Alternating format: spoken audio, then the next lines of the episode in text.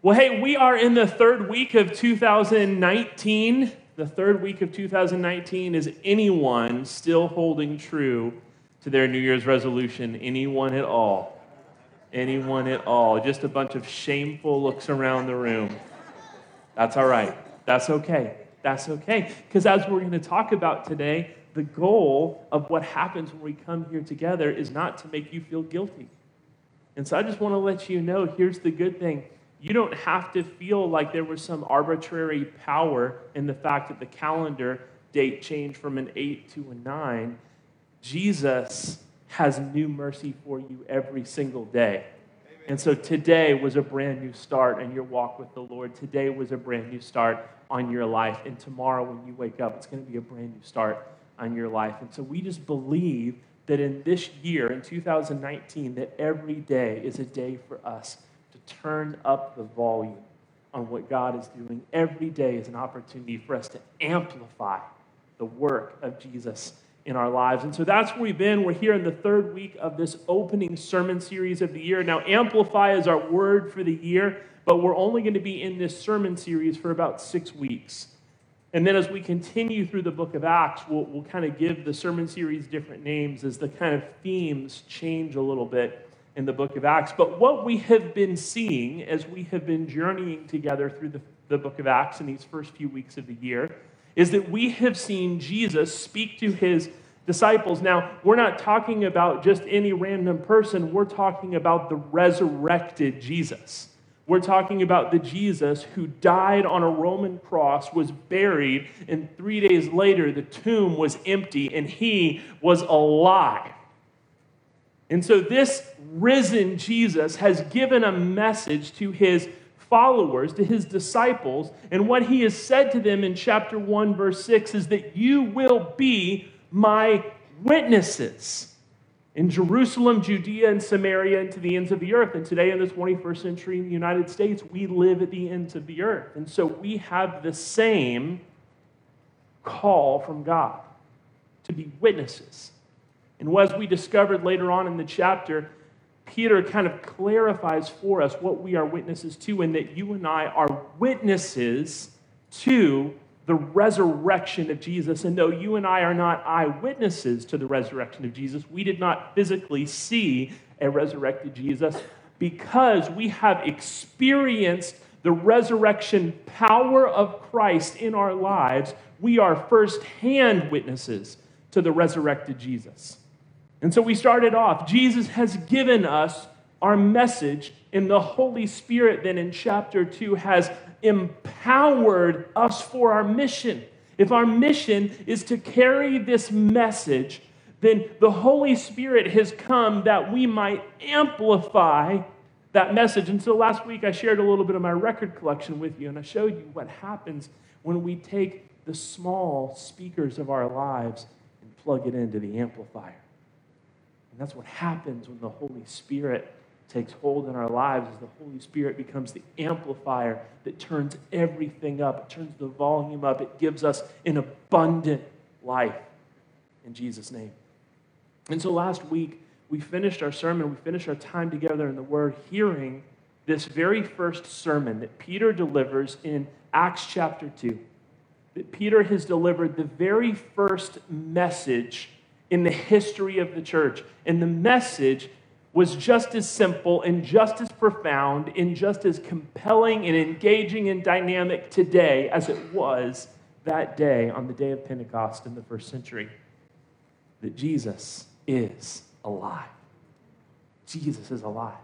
This is what we read last week in Acts chapter 2, 23 through 22 through 24. Men of Israel, hear these words Jesus of Nazareth, a man attested to you by God with mighty works and wonders and signs that God did through him in your midst, as you yourselves know.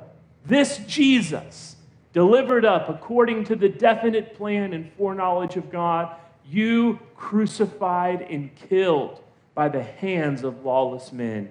God raised him up, loosening the pangs of death because it was not possible for him to be held by it. That's it. That's the first sermon of the church is Peter declaring that Jesus is alive. And that's our sermon today. And that's the sermon, that's, if we're honest about it, that's the only real message the church has ever had. Now, you may have grown up in a church, and you and I have both attended churches where the message was far more than that, and far, you know, there were far more things added on to that. But the reality is, the message of the gospel has never been clearer, it has never been simpler, it's never been more dynamic. Jesus is alive. So, the question that we've got to ask ourselves today is what we're going to discover in response to Peter's sermon in Acts chapter 2, which is this What happens when we receive the message? What happens when we receive this message that Jesus is alive? What happens in your life? What happens in your heart and in your soul when you receive this message that Jesus Christ is alive. He is raised from the dead. He is seated now at the right hand of the Father, and He is interceding on your behalf. That's right, the Lord of all creation is praying for you right now. What happens when we receive this message? And I want to go ahead and confess to you something up front.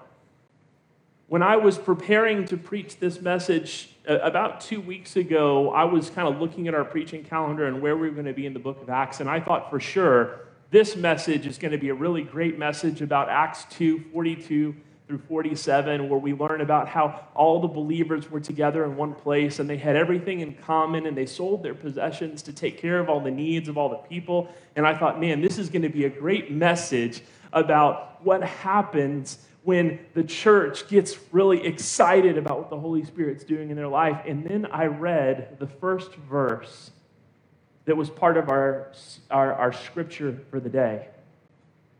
And I got stopped in my tracks because God just grabbed a hold of my heart. Because when we open up Acts chapter 2 and read verse 37, this is what we see. Now, when they heard this, they were cut to the heart. They were cut to the heart. And I found myself going, what does that mean? What does it mean to be cut to the heart? What is, what is the insinuation here? What is it that Luke, who wrote the, the book of Acts, what is it that he's trying to explain took place on the day of Pentecost, Peter has delivered the first message of the church, and the people from all around the world have heard and they have received this message. And it says they were cut to the heart. And they said to Peter and the rest of the apostles, Brothers, what shall we do? And then I started thinking about my faith background. And maybe your faith background is like mine. I was born on a Thursday and in church on Sunday. And I was in church three days a week ever since. I tell people that when I was a kid, I had a drug problem, in that I was drugged multiple times a week to church. Sunday morning, Sunday night, Wednesday night, another night if there was choir practice, another day during the week if there was some cleaning that had to be done around the church. It was a small church in Hollywood, Florida, and I spent a tremendous amount of time there. And, and here's the thing that happened to me as a kid, and maybe this happened to you as a kid, or, or maybe this happened to you instead as an adult. That I, from a very early age, believed the authority of what I was hearing. From a very early age, I believed, I placed my faith in the news that Jesus was alive, that he was raised from the dead. Problem is,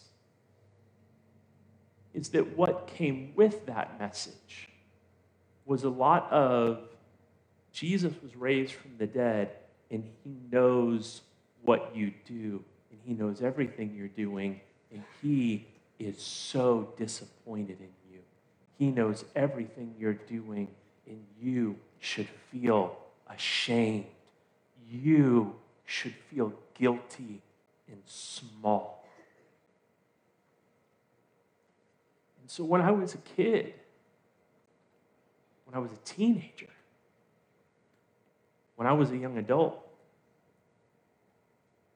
and I would go into a church service and I would hear someone preach the Word of God, what often happened is that the person who was delivering that message would deliver the message that Jesus was alive, that Jesus is alive. And with that message came a whole lot of guilt and shame and judgment and condemnation. I know that I'm not alone in that. But in Acts 2:37, when the people have heard the message that Jesus is alive, they were not condemned.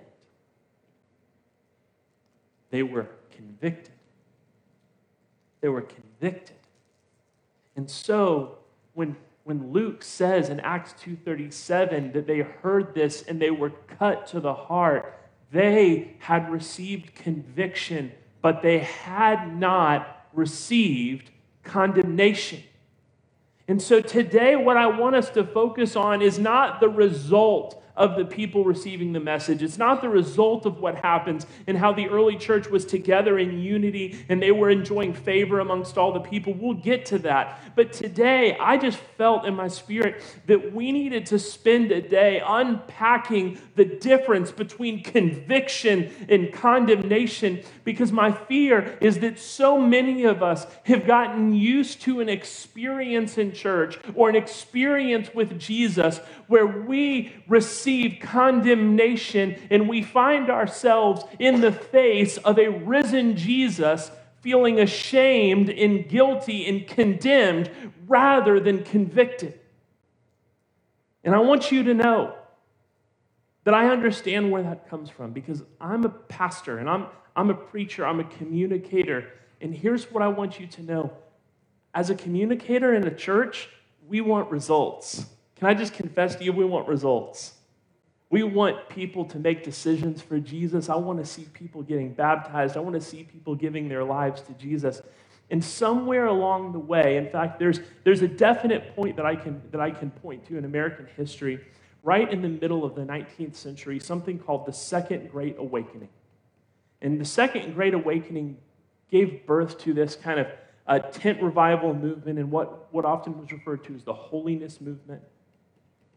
And see, what came out of that was something where pastors were really good at getting people to make decisions because they would, pardon the phrase, just scare the hell out of them.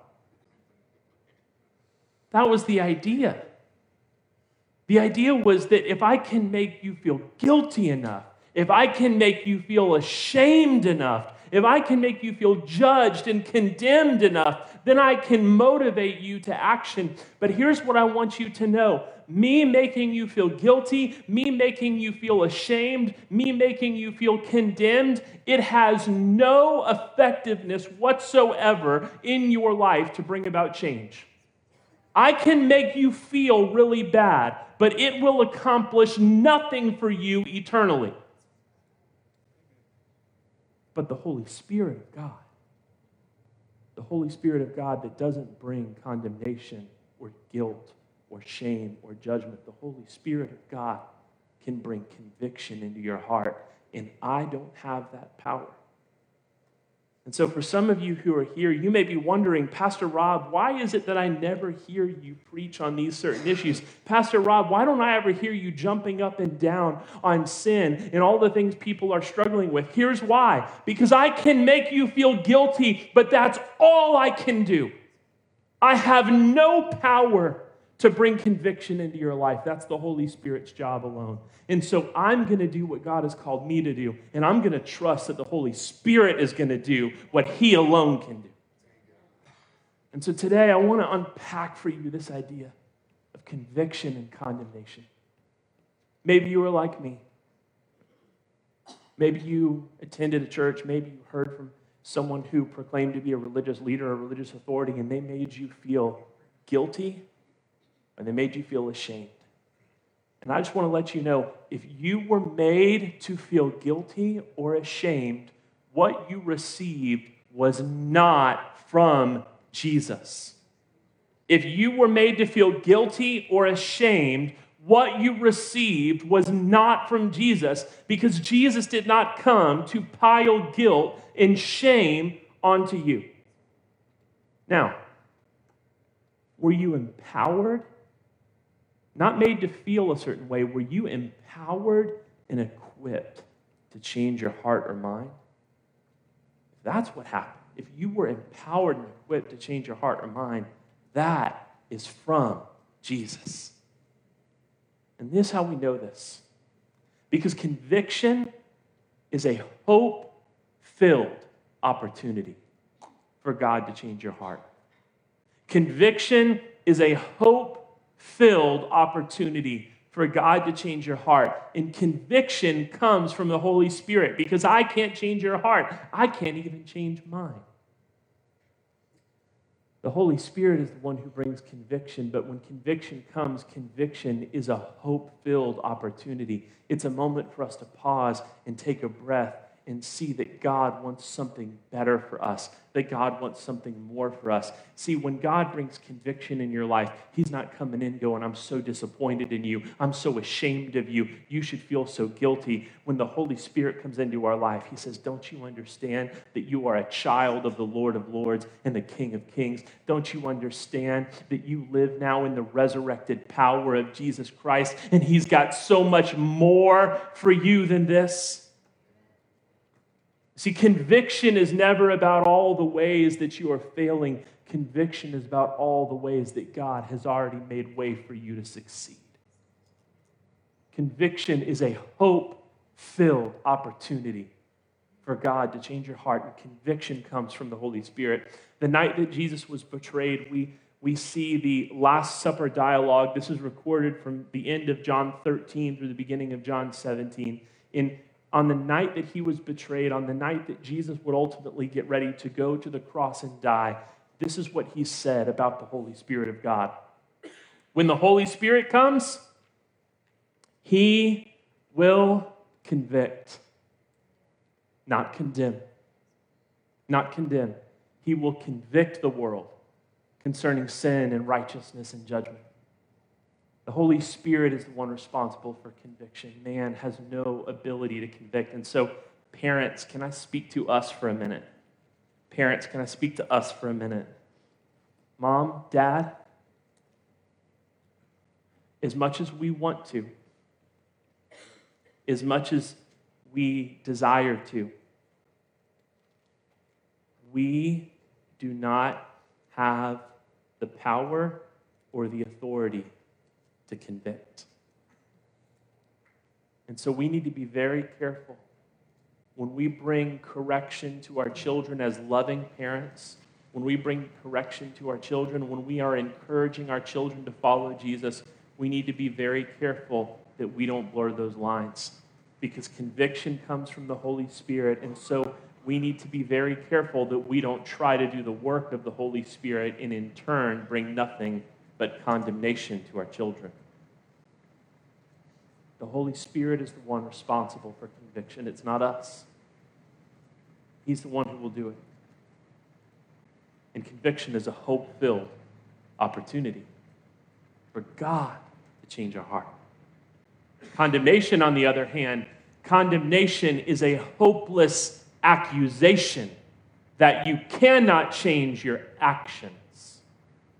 Condemnation does not come from God. In fact, we know exactly where condemnation comes from because the word we have in your Bible as Satan, Satan is not actually a name. The devil is not named Satan, Satan is his title.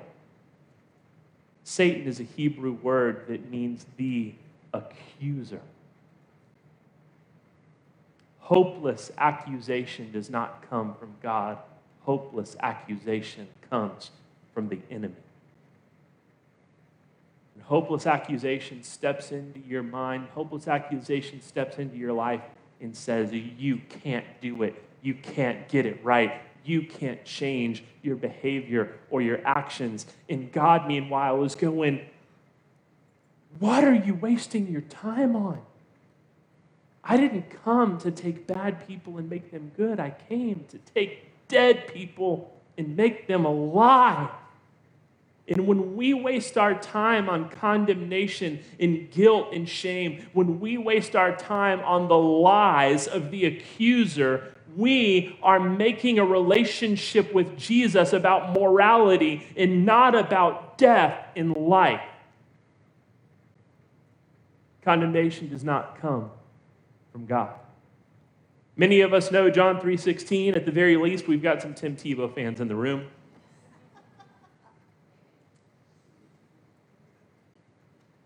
And most of us know John 3:16 pretty well. But do you know John 3:17? Because John 3:16 is powerful, but if you don't know the next verse, then you've missed out on the real power of what God has come to do. For God so loved the world that he gave his only son that whoever believes in him should not perish but have eternal life. Now catch 17. For God did not send his Son into the world to condemn the world. Jesus was not sent to condemn. Jesus was not sent to condemn. So if you are made to feel judged and condemned and guilty and ashamed, what you have received is not from Jesus because Jesus didn't come to condemn the world, but in order that the world might be saved through him. See the difference here? Condemnation is hopeless. Condemnation is a hopeless accusation, but conviction, conviction is a hope filled opportunity. Those who receive the message that Jesus is alive receive conviction, but are never condemned. Those of us who receive the message that Jesus is alive, we will receive conviction. We will receive a hope filled opportunity over and over again in our life where the Holy Spirit says to us, Don't you know that God has more for you than this? Don't you know that God has announced a truth over you that you may not even be living into yet, but God has already declared it over you? God has already declared blessing over you that you're not even stepping into the fullness of yet. That's what we receive from the Holy Spirit a hope filled opportunity. That's what conviction is. But those of us who receive the message that Jesus is alive, we never, never, never receive condemnation. Romans 8 1 tells us this there is therefore now no condemnation for those who were in Christ Jesus.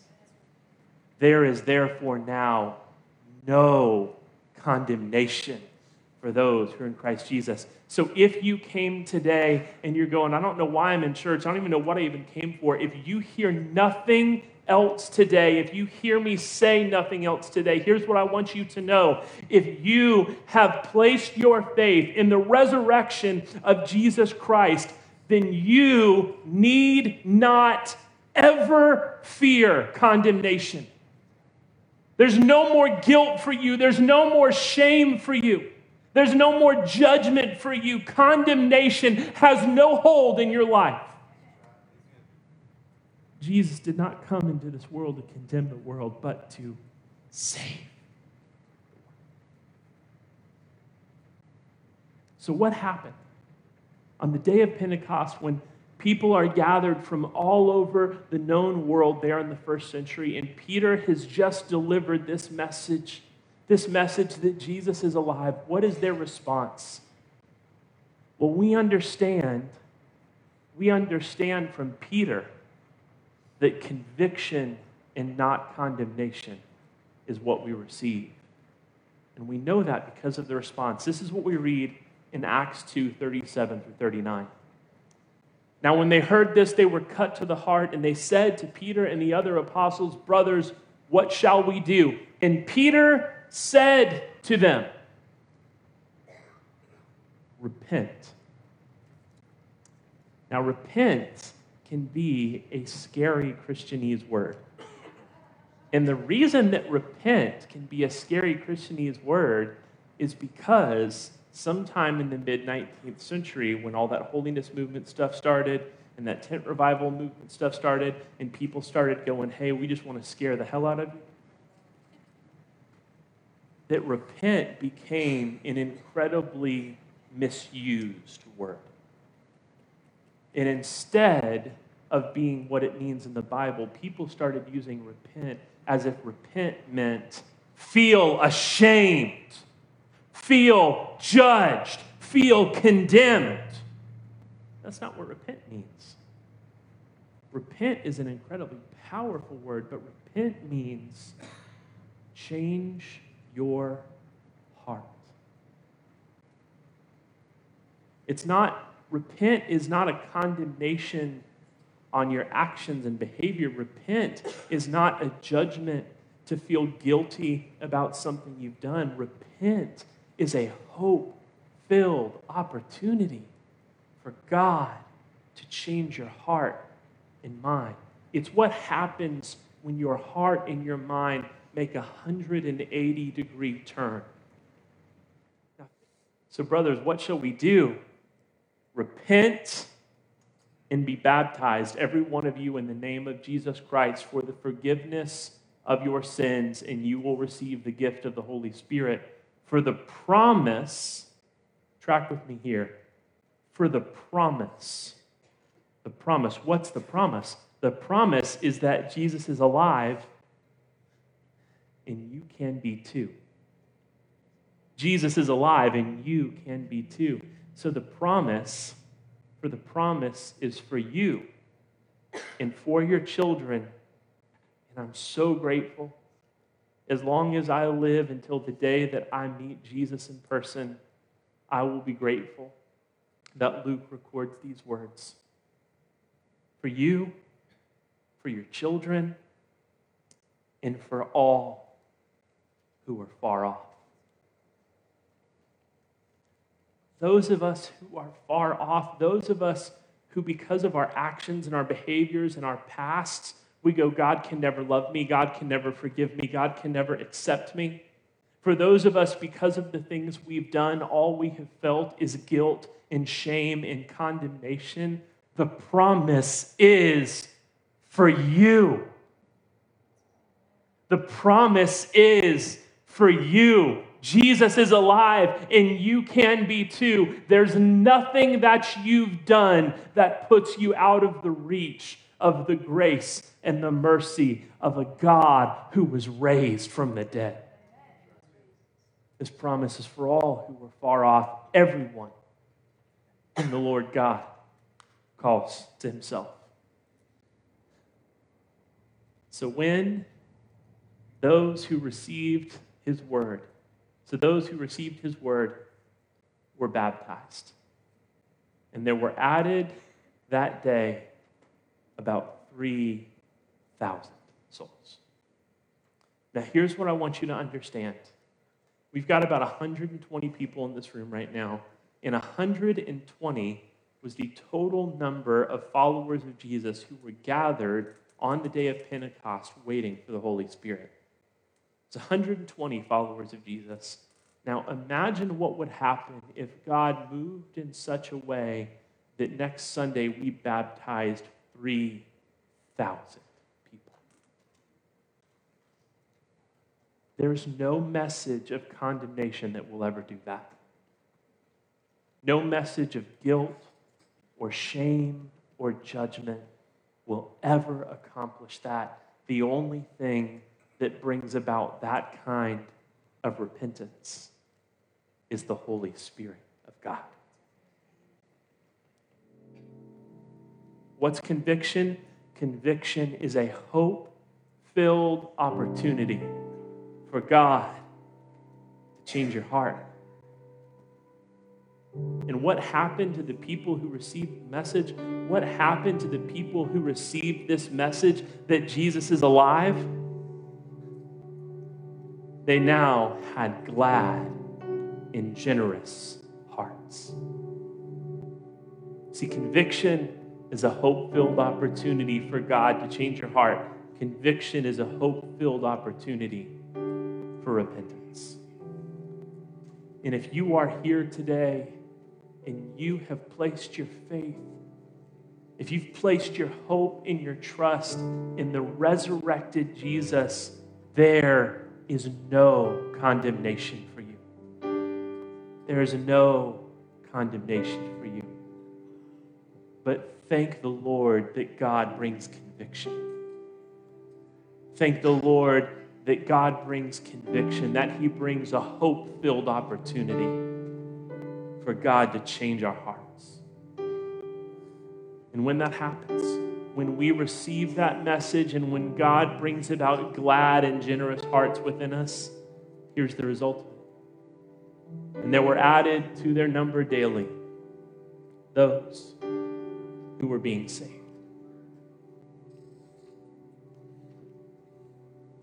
From day one, the church has had one simple, clear, compelling, engaging, dynamic message that Jesus is alive. And for those who receive that message, for those who receive that message that Jesus is alive and they don't just hear it, but they take it in and suddenly they experience a risen Savior. Suddenly they experience the resurrected Jesus. Conviction comes to their hearts, hope filled opportunity for God to change our perspective comes in. And one by one, day by day, there are added to their number daily those who are being saved.